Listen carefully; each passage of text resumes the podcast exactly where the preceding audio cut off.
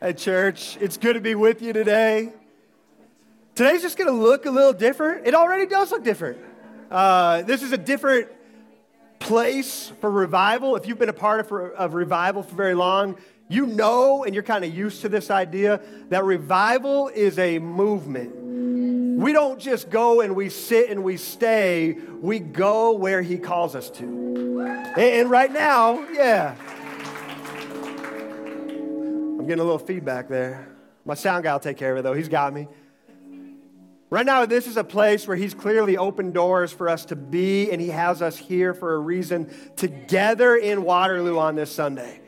And, and I got to tell you something like, this past couple weeks, there's just been these moments that keep hitting me. How do we draw closer to God? And, and we're going to look at this story today. And this story, as we're looking through it, there's something that he wants to teach us in it, and it still applies, whether it was thousands of years ago, but if it's in his word, it's still true today. And there's something here we need to read together. Second Chronicles chapter 20, verse 1. After this, the armies of the Moabites, Ammonites, and some of the Meunites, they declared war on Jehoshaphat. And messengers came and told Jehoshaphat, a vast army from Edom is marching against you from beyond the Dead Sea. They are already at Hazon Tamar. Jehoshaphat was terrified by this news, and he begged the Lord for guidance. You ever been in that place where you're terrified, you're scared, you don't know what to do, and you're just asking him for guidance? That's where he was right here as leader of God's people. And he also ordered everyone in Judah to begin fasting.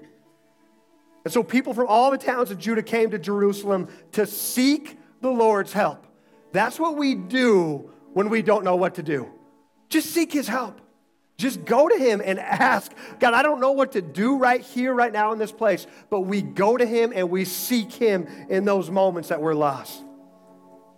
Jehoshaphat, he stood before the community of Judah and Jerusalem in front of the new courtyard at the temple of the Lord, and he prayed.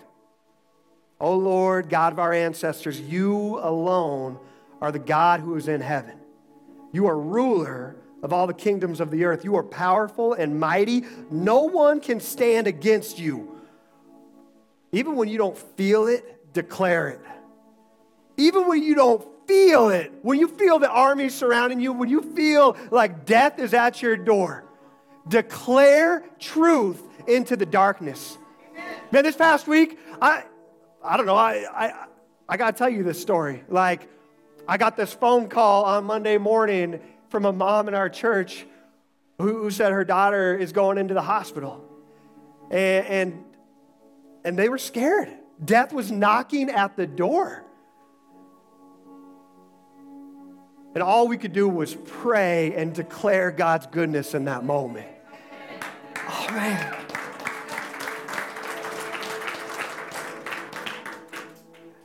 I love you, Mandy.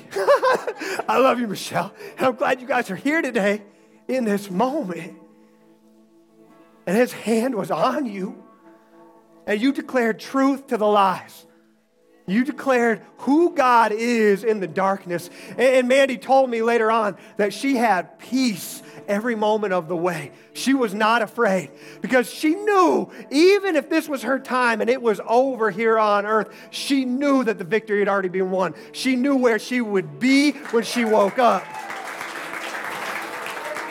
Dang. Dang, woo. I, it wasn't very hard to write a sermon this week. Let's just declare who God is and what He's done and what He's going to keep doing. Oh my goodness. So he stood and he prayed, Oh Lord, God of our ancestors, you alone are the God who is in heaven. You are ruler of all the kingdoms of the earth. You are powerful and mighty. No one can stand against you. There's an exclamation point. We say that with the authority of Jesus. No one can stand against you. Oh, our God, did you not drive out those who lived in this land when your people Israel arrived? And did you not give this land forever to the descendants of your friend Abraham? He was God's friend. We're God's friend. Your people settled here and built this temple to honor your name. That's why we gather in a church. Wherever that church is, it doesn't matter what building it's in, what location it's in. We're God's people, and when we, we gather, we gather in His name. And they said, whenever we're faced with any calamity such as war, plague, or famine, we can come to stand in your presence before this temple where your name is honored. And we can cry out to you to save us, and you will hear us and rescue us. Let's go. It's fun. This is what it should be. Like we, when we come into Memorial Stadium on a Saturday and we give our all and we stand for three hours and we yell at the top of our lungs, what we give God on Sunday is sin. It is. It is sin in comparison. It's idolatry because we worship the things of this world more than what we will give to Him. And so when we come into this moment of worship, we should give Him everything we have. That's why we give Him our hands, we give Him our voice, we give Him our knee. Like we drop all the way to our knees. If you want to, if you feel that, listen to Him in worship and give Him everything because what we give Him on a Sunday too often is our leftovers.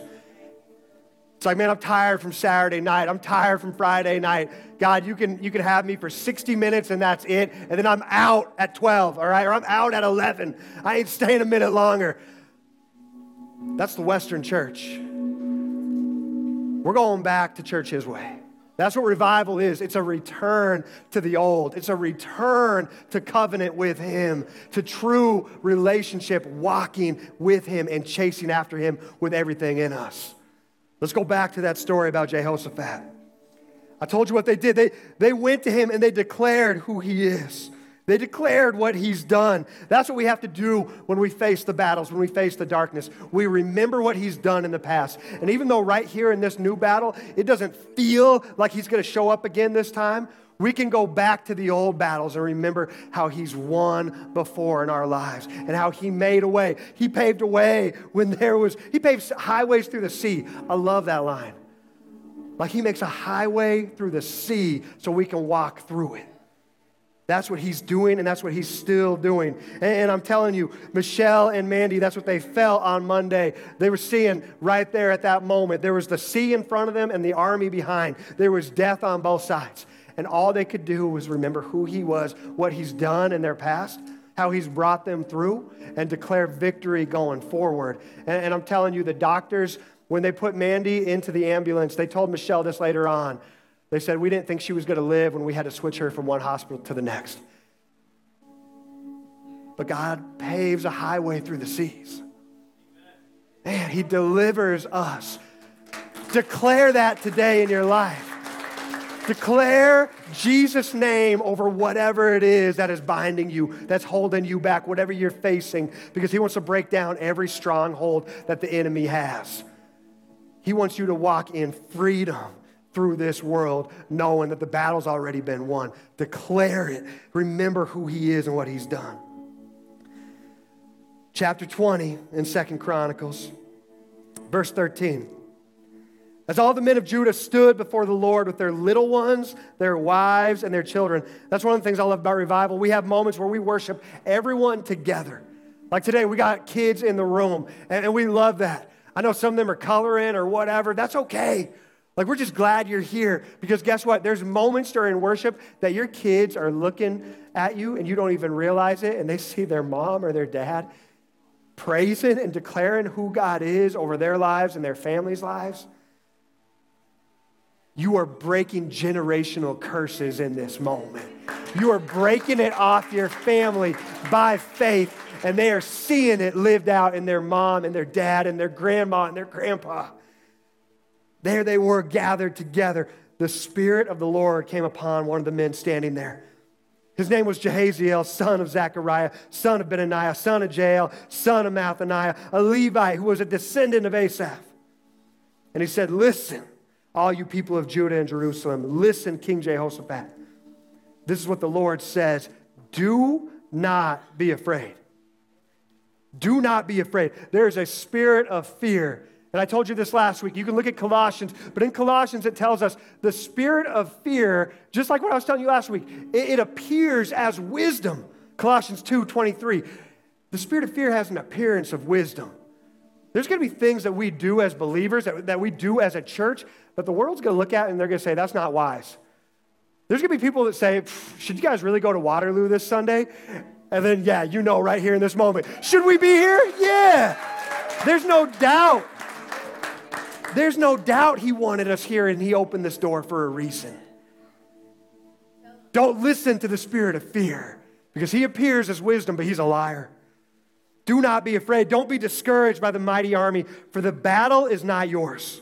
Remind yourself that every time you face a battle, it's not yours, but God's. Tomorrow, march out against them. You will find them coming up through the ascent of Ziz, at the end of the valley that opens into the wilderness of Jeruel, but you will not even need to fight. Take your positions, then stand still and watch the Lord's victory. You got to step into position and then you watch the victory. Guess what? Here in Waterloo today, we had to step into position. We just get to sit back and watch his victory today as chains and strongholds are broken off of people. Freedom is found.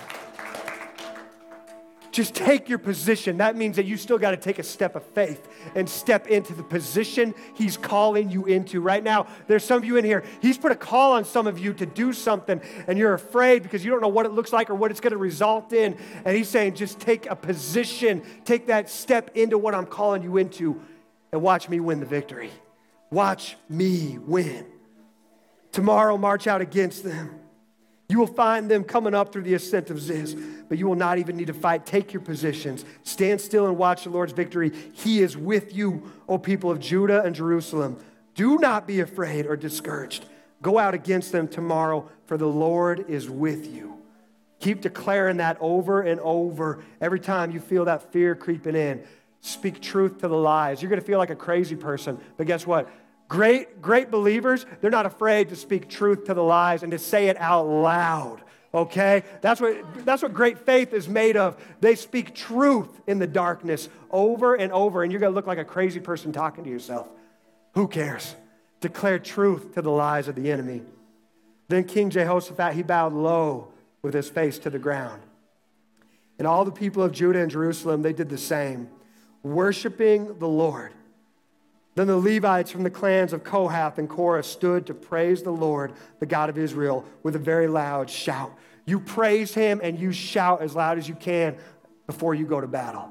Even if it looks like there's no chance at victory, you praise him for what you know he can do. Early the next morning, the army of Judah went out into the wilderness of Tekoa. And on the way, Jehoshaphat stopped and said, Listen to me, all you people of Judah and Jerusalem. Believe in the Lord your God, and you will be able to stand firm. Believe in the prophets, and you will succeed. Church, let's stand right here. Believe in the Lord your God, and you will be able to stand firm. Believe in his prophets, and you will succeed. After consulting the people, the king appointed singers to walk ahead of the army, singing to the Lord and praising him for his holy splendor. This is what they sang Give thanks to the Lord, his faithful love endures forever. That's bold, crazy, stupid faith. We talk about that a lot at Revival. We want to be a church that people look at and they say, That is stupid. That is dumb. We want them to say that about us because that means we're taking a step of stupid faith and putting our trust and faith in who He is and not ourselves. And so they sent the worshipers ahead to battle. This is how we fight our battles. We send a team of worshipers ahead, and that's what we do. We worship before we go to war. And He's taken back territory today in this place. He's taken back the hearts of his people, people that have been far from him, people that knew him at one time but have strayed away. He's claiming territory again in the hearts of his people. And we're going to war and we're declaring that in worship right here before we face battle with the enemy. Let's declare that victory. I want to finish that story about Jehoshaphat and the worshipers being out in front, leading in worship into battle. There is nothing, like if you're going to war today, there is nothing more stupid than putting a bunch of singers out in front of your, your army, right? Like if we if we go to war and we put Taylor Swift out in front of that army, Okay, actually, people might be like, whoa, we don't want to shoot Taylor. I don't know. I mean, there's a lot of big Taylor fans out there, all right? It would look stupid and foolish to the world. And, and so they go to war with their worshipers at the front, singing to the Lord and praising Him for His holy splendor. And this is what they sang Give thanks to the Lord, His faithful love endures forever. At that moment, they began to sing and give praise. The Lord caused the armies of Ammon, Moab, and Mount Seir to start fighting among themselves. The armies of Moab, and Ammon, turned against their allies from Mount Seir and killed every one of them. And after they had destroyed the army of Seir, they began attacking each other. So when the army of Judah arrived at the lookout point in the wilderness, here they were marching towards this battlefield with the worshipers out in front. They didn't know what they were walking into, they didn't know what they were going to see when they got there. So when the army of Judah arrived at the lookout point in the wilderness, all they saw were dead bodies lying on the ground as far as they could see. Not a single one of the enemy had escaped. King Jehoshaphat and his men went out to gather the plunder. They found vast amounts of equipment, clothing, and other valuables, more than they could carry. There was so much plunder that it took them three days just to collect it all. That was how vast this army was. And on the fourth day, they gathered in the valley of blessing. As I was reading that this past week, that's what really jumped out at me. On the fourth day, they gathered in the valley of blessing, which got its name that day because the people praised and thanked the Lord there. It is still called the valley of blessing today. How many valleys do we go through in life and we don't see the blessing? Like, how many times are we coming up on the valley and we can see what's ahead of us and we don't want to go through it? We don't want to face it. We've gotten word about something in our life. We've heard the diagnosis. We've heard from that estranged kid. I don't know what is going on, what valley you are facing, but when you're coming into the valley, you don't want to be there. You want to be anywhere but the valley. And I'm sure as they were marching there, even as they were singing with their lips, there was probably still that voice in the back of their head saying, There's only death ahead. There's only defeat ahead in this valley waiting for you. That's a lie from the enemy. Because the truth of God, the truth of God declared and showed them that there's a blessing in the valley. There's more than you can even handle. It takes you three days to carry the blessings out of this valley. There's a valley that we go through in life, and they come and go. And too, too often, we're just looking, we want to get to the next mountaintop. We want to be on that next high, high point, that high mountaintop with God, and just declaring, oh man, life is good. Life is so good. Thank you, Lord. You've been great to me. But there is a blessing that we miss out on in the valley if we're not looking for it. Don't miss the blessing in the valley, no matter what you're facing. No matter what trial, no matter what persecution, no matter what death, no matter what you face in this world, remember that even in the valleys, there's a blessing that He wants to give you. And He's going to form you in the valleys in a way that He can't form you on the mountaintop. And He's going to draw you closer to Him in the valleys than you may have ever drawn close to Him on the mountaintop. Because sometime on the mountaintop, we forget who He is and what He's done. And we begin to look at ourselves and declare our own glory and think, man, look how good I am. Look what I've done. Look how I've gotten myself to this point. But in the valley, that's where we only have Him to turn to. That's all we can do in the valley. There's a lot of people that I think would have said that this church here in Waterloo, it was in the valley a few weeks ago. It was in the valley of death. And there were people saying, man, this might be it. This is about the end. And I think God was just saying, no, no, no. Watch, there's a blessing in the valley. Just when you think the doors are about to close and God is done here, He's saying, no, no, no. I'm not done. Declare my praises and worship me and watch me work. All you got to do is step into the position I've called you into, and I will deliver Trust Him. He's good. He wants to deliver. I don't know what it's going to be. I don't know how it's going to look, but I know that just when you thought the valley was here and this is where it ended, you walked into this valley today and you saw life and you saw blessing. That's what He's doing. Don't let Him stop you from walking forward into that valley.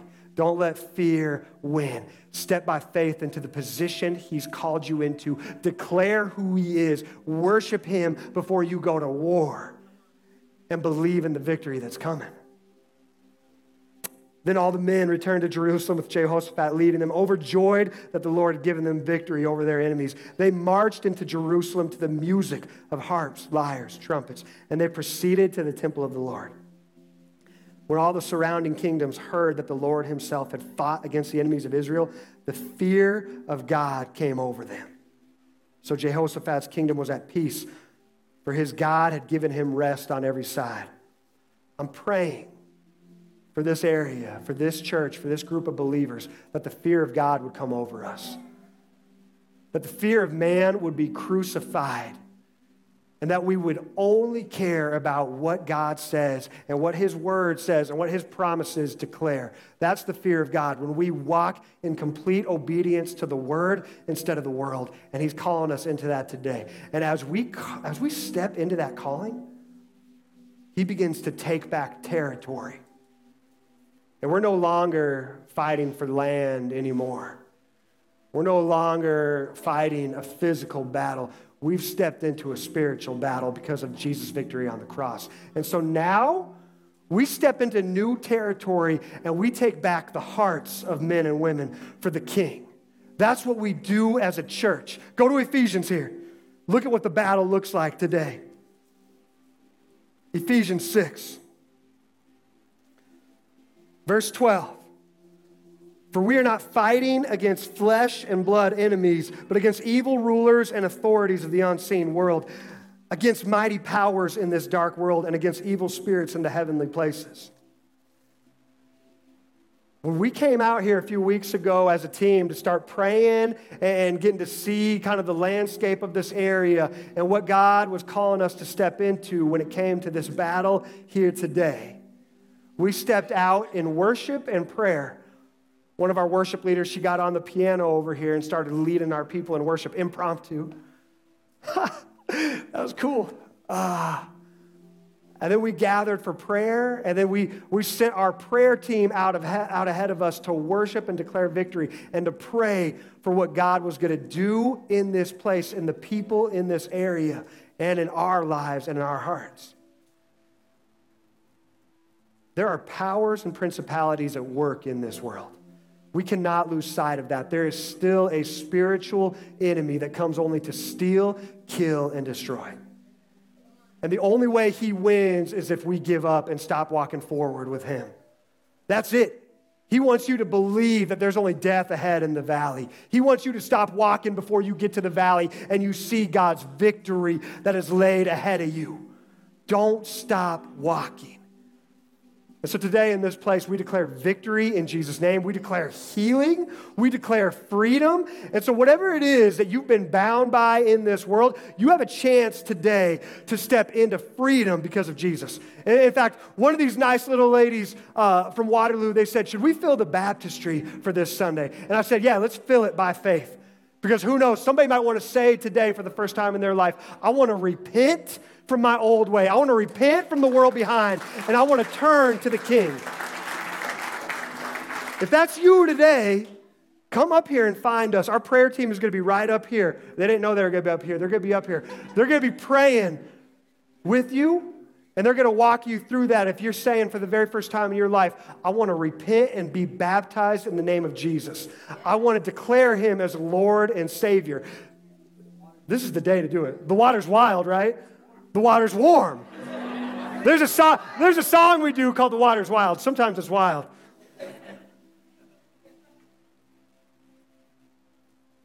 The spirit of fear is telling you right now, no, no, no, just stay in your seat.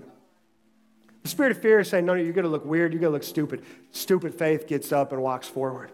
Stupid faith gets up and declares victory. Stupid faith isn't afraid to go and ask for prayer over what's been binding them, the chains that have been surrounding them, the strongholds that have been built up in their life. You know you got a stronghold.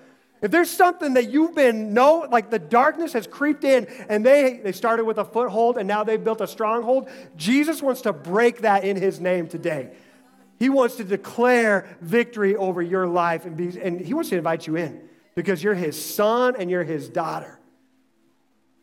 And he wants to mark you as his and not the enemy's. That's what baptism is. It's a declaration of war against the enemy. It's saying, no, no, no, I'm not with the world anymore. I'm stepping in to the Father's house. And I'm going to follow after his heart with everything I have.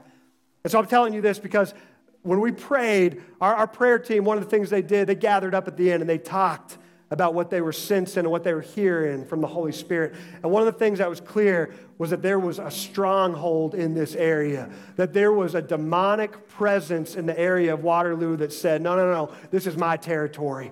But they could sense it breaking as they prayed. Because God wants to move in this place and break that principality off of our lives so people can step back into freedom and real relationship with Him, so they can walk in obedience to Him out of love to the Father and love for His Word. And so that's what's going to happen today. I'm declaring it right now. I'm declaring victory. There's some of you in here today that as we stand to worship, you're going to come forward and you're going to ask for prayer for the first time in your life because you don't know how to face this battle in your marriage. You don't know how to face what's going on in your relationships with those around you, and you don't know how to face the darkness anymore on your own. You don't have to. Jesus is going to break every chain and every stronghold in this place. I'm declaring it in his name right now. There's one last story and then I'm going to be done. It's in Judges. Go way back with me to the Old Testament.